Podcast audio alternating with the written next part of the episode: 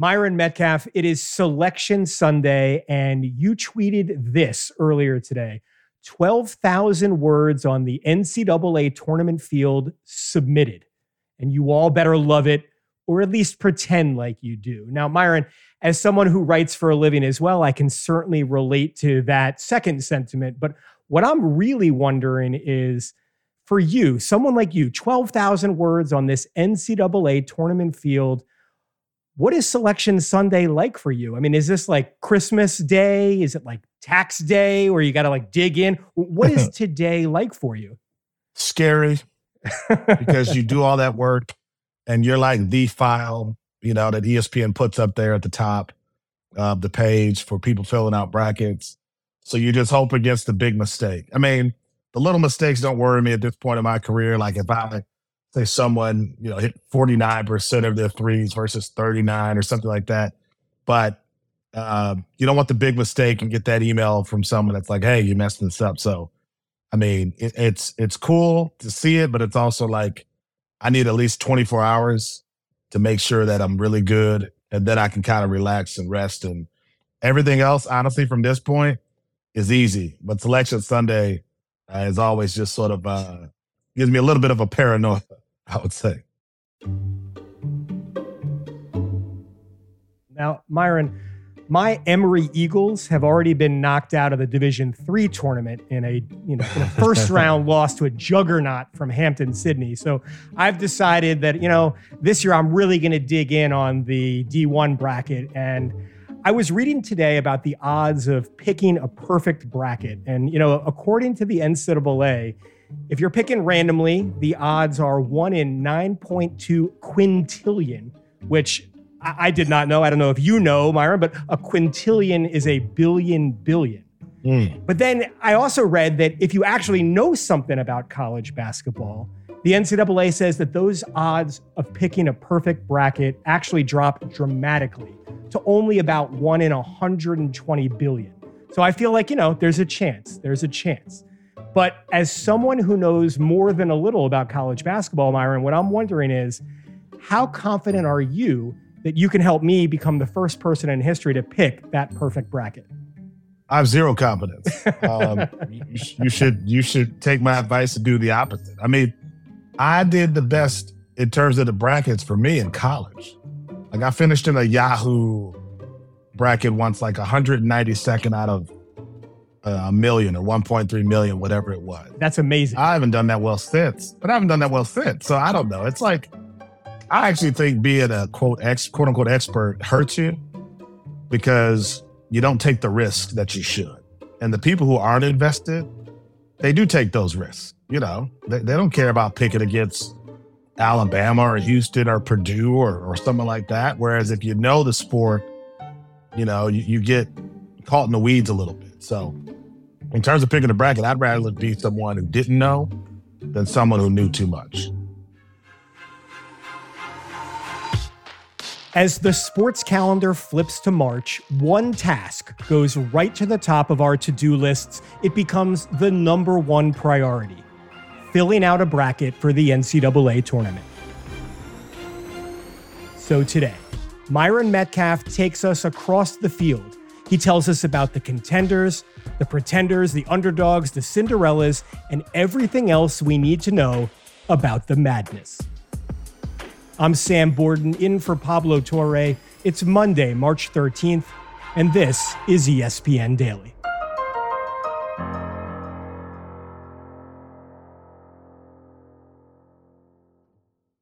Vivid Seats wants to get you to the games you love this spring. Experience every pitch, assist, and game winning shot live and in person. And the best part? Each transaction is a step toward a free 11th ticket with Vivid Seats rewards. Score unbeatable perks like free tickets, surprise seat upgrades, and annual birthday deals. As the official ticketing partner of ESPN, Vivid Seats is offering you $20 off your first $200 ticket purchase with code DAILY. That's code DAILY. Visit vividseats.com or download the app today. Vivid Seats. Experience it live.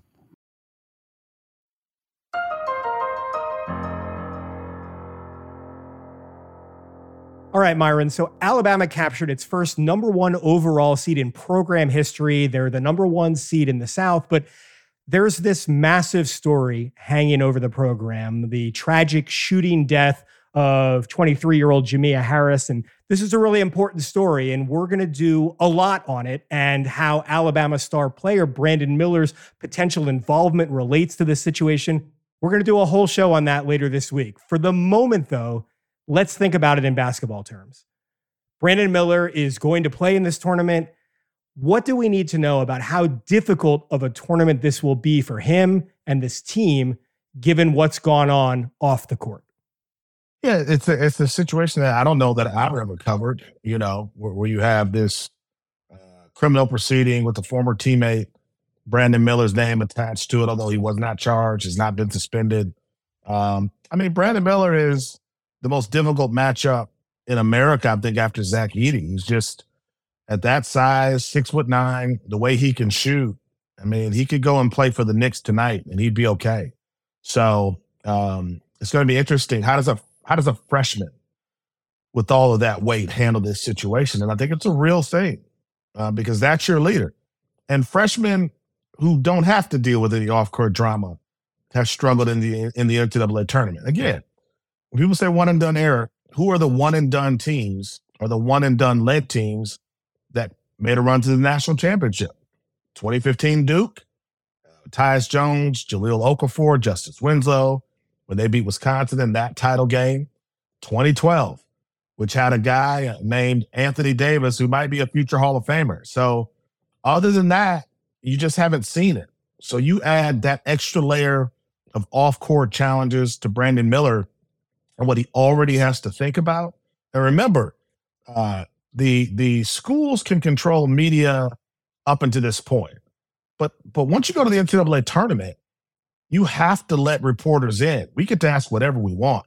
That's going to be a different level of scrutiny for Brandon Miller compared to what he's faced so far, and that could be a lot. So so I do think the off court stuff matters in terms of how you view Alabama's ceiling. No, I think there's no question, and you're right. I mean the the program and Miller are going to face more questions than they've certainly faced in the last month or so. You know, what do you think about how a kid like Brandon Miller will handle that?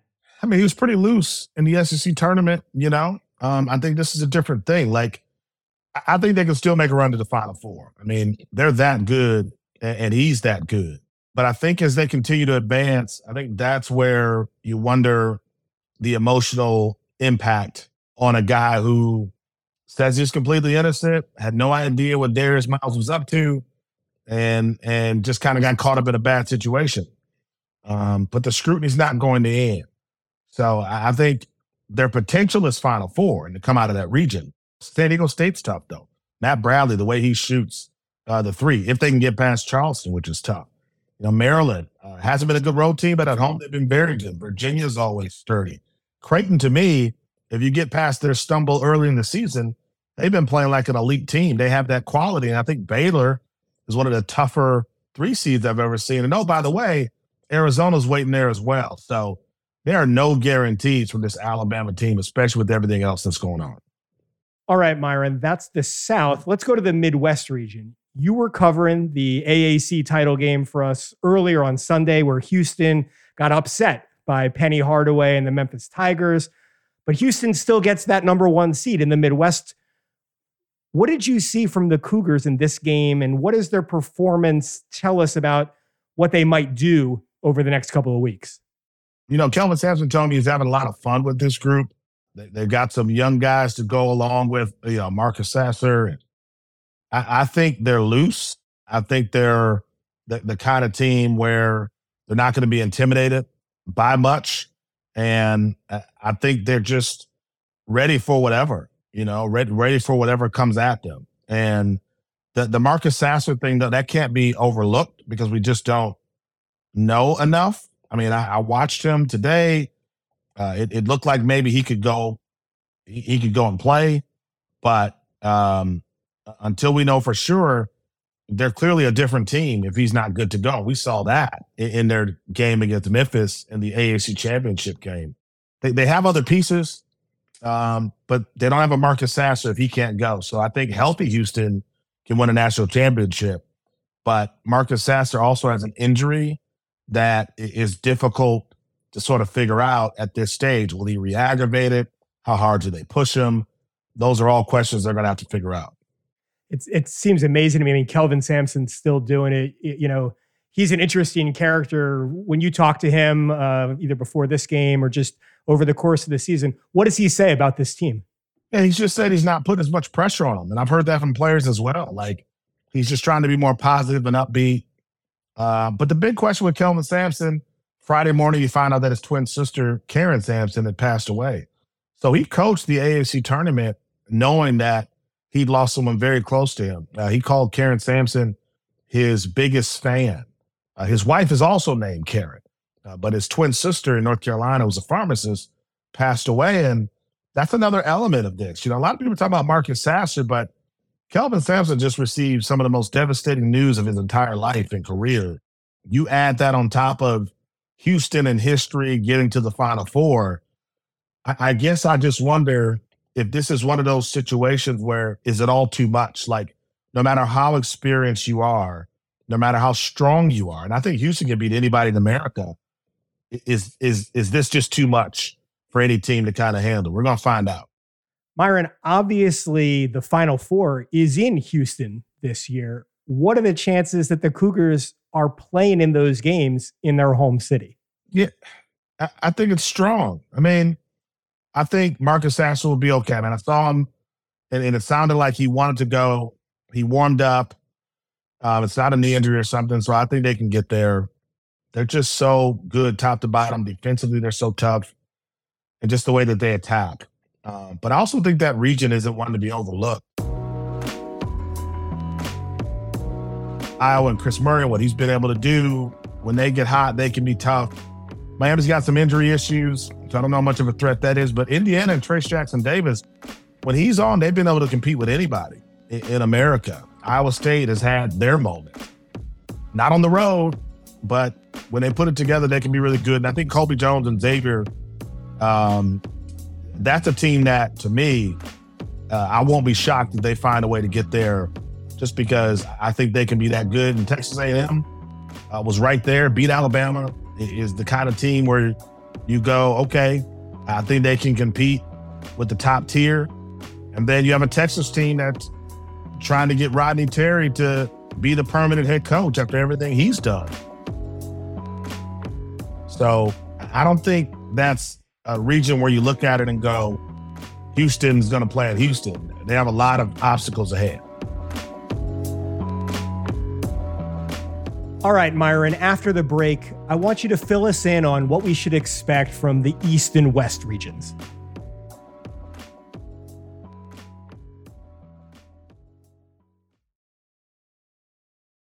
Shopping for Mother's Day is usually a challenge because you people wait until the last minute. But Macy's Gift Finder makes it incredibly fast and easy to find the right gift just in time for Mother's Day. Whether you're shopping for your sister's first one or for your fashionista mom who likes to make a statement, Macy's Gift Finder has so many great gift ideas that you can easily pick out something special to celebrate with them both. You can shop by price anywhere from 25 bucks and under to say 100 bucks and below. You can also sort by category like fragrance, handbags, and more, or gift lists like for the mom who has everything, or even pre wrapped gifts for grandma. Find top brands like Studio Pro Model Beats headphones, Polaroid cameras, and Samsung smart TVs. So, what are you waiting for? Mother's Day is May 12th and it'll be here before you know it. Macy's has the perfect gift guide to make picking something for mom easy this year. Head to Macy's.com slash gift finder today. That's Macy's.com slash gift finder.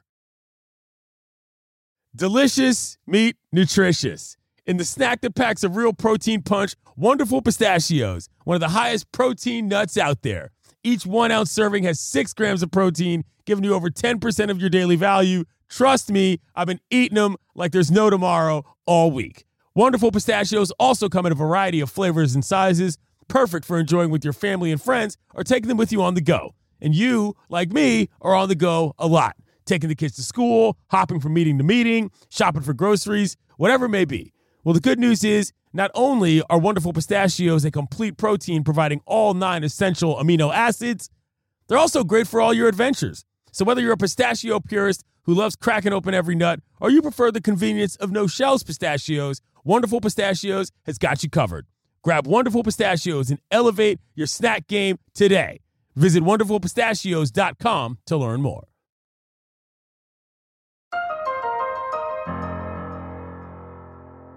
All right, Myron, we've got to talk about Kansas. After last season, they had that big comeback in the title game, but there was some thought that this year the Jayhawks would probably take a step back, right? But here they are, the number one seed in the West, and they'll be getting their head coach, Bill Self, back after his hospital stay during the conference tournament. What makes this Kansas team so strong? Well, Jalen Wilson was challenged before the season to play like an All American by Bill Self, and he's shown up. He's done exactly that. And, and I think he's just kind of lived up to expectations. He was a star uh, in that title game. People forget maybe in the national title game last year, he was a very important player. Yes. He was arguably their best player in the second half. And he's just kind of taken that and, and he's built on that momentum to become a very, very good player. Grady Dick's a future first round pick. Uh, he'll be in the draft this summer. Uh, the freshman McDonald's All American. It's one of those teams where your leader is a guy who's won it all, you know? So he's not rattled by the moment. You have a head coach who just won his 17th Big 12 championship. And uh, I think all of those ingredients give you a certain level of confidence coming into a year like this. But Kansas lost so much, and still they are here, which is why Bill Self should be in the National Coach of the Year conversation as well. He won't win it, but he should be in that conversation. Yeah, and it's remarkable. I mean, you wrote about it in your piece on ESPN.com. I mean, their resume, they got wins over Duke, Texas, Baylor, Indiana, Kansas State, Kentucky. I mean, they've done it. They've they've done it. They've showed it. How big a factor is self situation in your opinion? I mean, is this a scenario where it's really going to be sort of minute to minute in terms of how his health affects what he's able to do in terms of coaching the team? It's like up to his doctors, right? Like I know he's going to come back to the team, but I don't know what that means. I think it's going to come down to is Bill Self allowed to be himself in this pressurized environment of the NCAA tournament after undergoing a heart related procedure?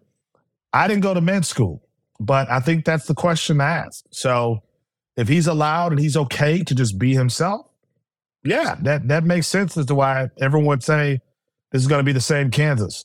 If there's anything that changes that, uh, I, I, think we have to have questions about what that means. Norm Roberts has been a great assistant under Bill Self, and, and he knows what he's doing. He's been a head coach, but not having full Bill Self, uh, that's going to be the biggest question for that Jayhawks team. So, Myron, if the Jayhawks don't make it back to the Final Four for whatever reason, who should we be looking at to come out of that Midwest bracket? I think the UConn hype is real. Adama Sanogo and just everything they have, their guard play. At, at, their peak, I think UConn can play with anybody in America. I did a rating system for my 68 team preview that's on ESPN.com. I, I put them in the five star category because I think they can play at that level. Um, and the metrics say they're at that level. So uh, UConn could be tough. Uh, they got to get past Iona and Rick Pitino. I think they will, but I think UConn would be the team potentially come out of there. A lot of people are high on Gonzaga. This is not that Gonzaga to me. Uh, they've lost a lot of NBA talent the last couple of years. No Chet Holmgren kind of player, no Jalen Suggs, Rui Hachimura, Brandon Clarke, guys like that. They don't have that this year. I think that's why Gonzaga has taken a step back. Still a really good team, but not the elite talent they've had in past years. And even with that talent, uh, it hasn't been easy to make some of the runs that they've been on but I think UCLA is the X factor. Losing Jaylen Clark, defensive player of the year in the Pac 12, just means so much, puts more pressure on Jaime Jaquez. And I think healthy UCLA uh, can compete with anybody in the field. Shorthanded UCLA, uh, it's going to be tough. All right, let's finish up the number one seeds. We got Purdue in the East.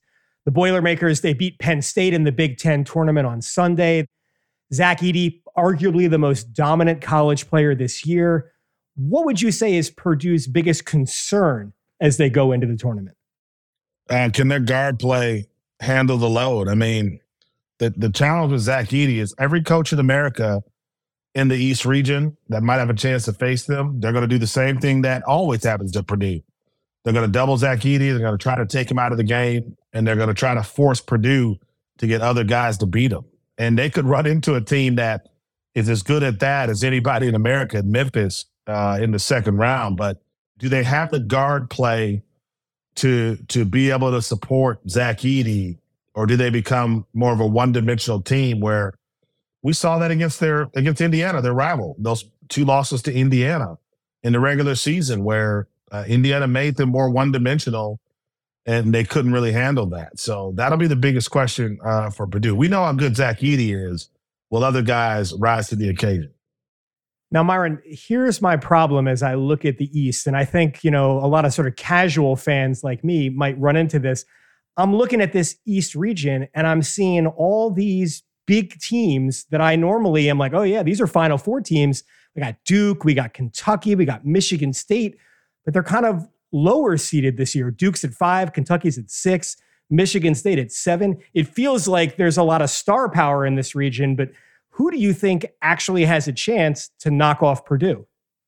You know, I pick Memphis right now all those names you just mentioned, just because what Memphis can do is they can speed up the game. I mean, that's what they did against Houston in the American Tournament Championship game. That's what they've been doing to everybody. Kendrick Davis, he's the fastest player I've seen live since John Wall. So that's going to be a dangerous team. Duke has got a lot better. They dealt with injuries. Jeremy Roach was hurt. Uh, Dereck Lively was hurt. Dariq Whitehead was hurt. Now that they got healthy, they're playing as well as anybody. So I don't think anyone can overlook Duke in Jon Scheyer's first year. Zakai Zeigler at Tennessee, that's a big loss, even though they're still a really good defensive team.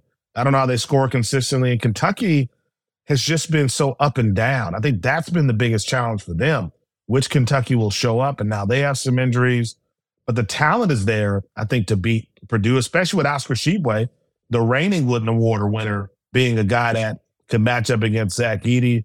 Kansas State beat Kansas. If you can beat Kansas, you can beat anybody in America. They've done that. But to your point, the Michigan State, this isn't one of Tom Izzo's better teams. The USC has been kind of hot and cold. Um, you you don't have that dominant Duke or dominant Tennessee or Kentucky in the East. It's, it's brand power, but the manpower might not be there. But watch out for Marquette and Shaka Smart. Big East champs, uh, a lot of people have over, overlooked them, but right now, I, I think they're playing at a one seed level in the last couple of months.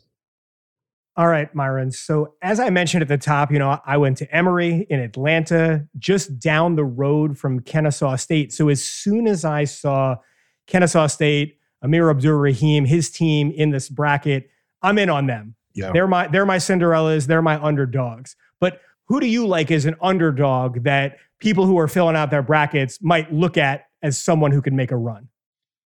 Well, you picked a good one. Um, Grand Canyon. I know everybody's talking about Gonzaga, and everyone's sort of making it seem like a sort of a foregone conclusion that uh, Gonzaga is going to make this run. And, and you know, they, they could. I think it's possible. But I know Mark Few, and I guarantee Mark Few, Mark Few's message is these guys are tough. Bryce Drew at Grand Canyon, this is the third team he's taken to the NCAA tournament. He took Valpo where he played. He hit the infamous shot in 1998 against Ole Miss. Right. Uh, then he led Vanderbilt to the NCAA tournament. And now he's taking Grand Canyon. And, and this Grand Canyon team is fascinating. They shoot a lot of threes. Uh, almost 41% of their shots are three point attempts. And they make a lot of threes. They've made 38%. Sometimes you'll see high volume three point shooting teams, but they're not very good at making them. They just figure if we shoot a bunch of them, things will work out in our favor. That's not Grand Canyon. I mean, they really let it fly. And once that happens, they're just kind of tough to deal with. Gonzaga is sort of this sexy pick to make it out of that region. But I guarantee you, on film, uh, uh, a Grand Canyon team that's lost one game since Valentine's Day, I believe, making their threes, they're going to be tough. Myron, you did, as we talked about, 12,000 words on March Madness and this bracket. But can I ask you to just boil it down to this? Who's going to win? That's a good question. I will go with the team that I think has been the most consistent. They have veterans, and that's the same formula that Villanova and Baylor and Kansas last year and North Carolina before them. Again, one and done teams don't win national championships. That's a lot. So if that's the case, I'm going to go with the experienced group. I'm going to assume Marcus Sasser gets healthy, and I'm picking Houston to win it all in Houston, which will be a remarkable story. It's going to be hard to rattle that group after everything they've experienced. I expect Houston to cut down the nets. Just like uh, Tom Brady and the Bucs winning the Super Bowl in their home stadium, you think Houston's going to get it done in their home city. Myra Medcalf, 12,000 words written and some time for us too. I really appreciate the insight. Thank you all for having me as always. I'm Sam Borden, and this has been ESPN Daily. I'll talk to you tomorrow.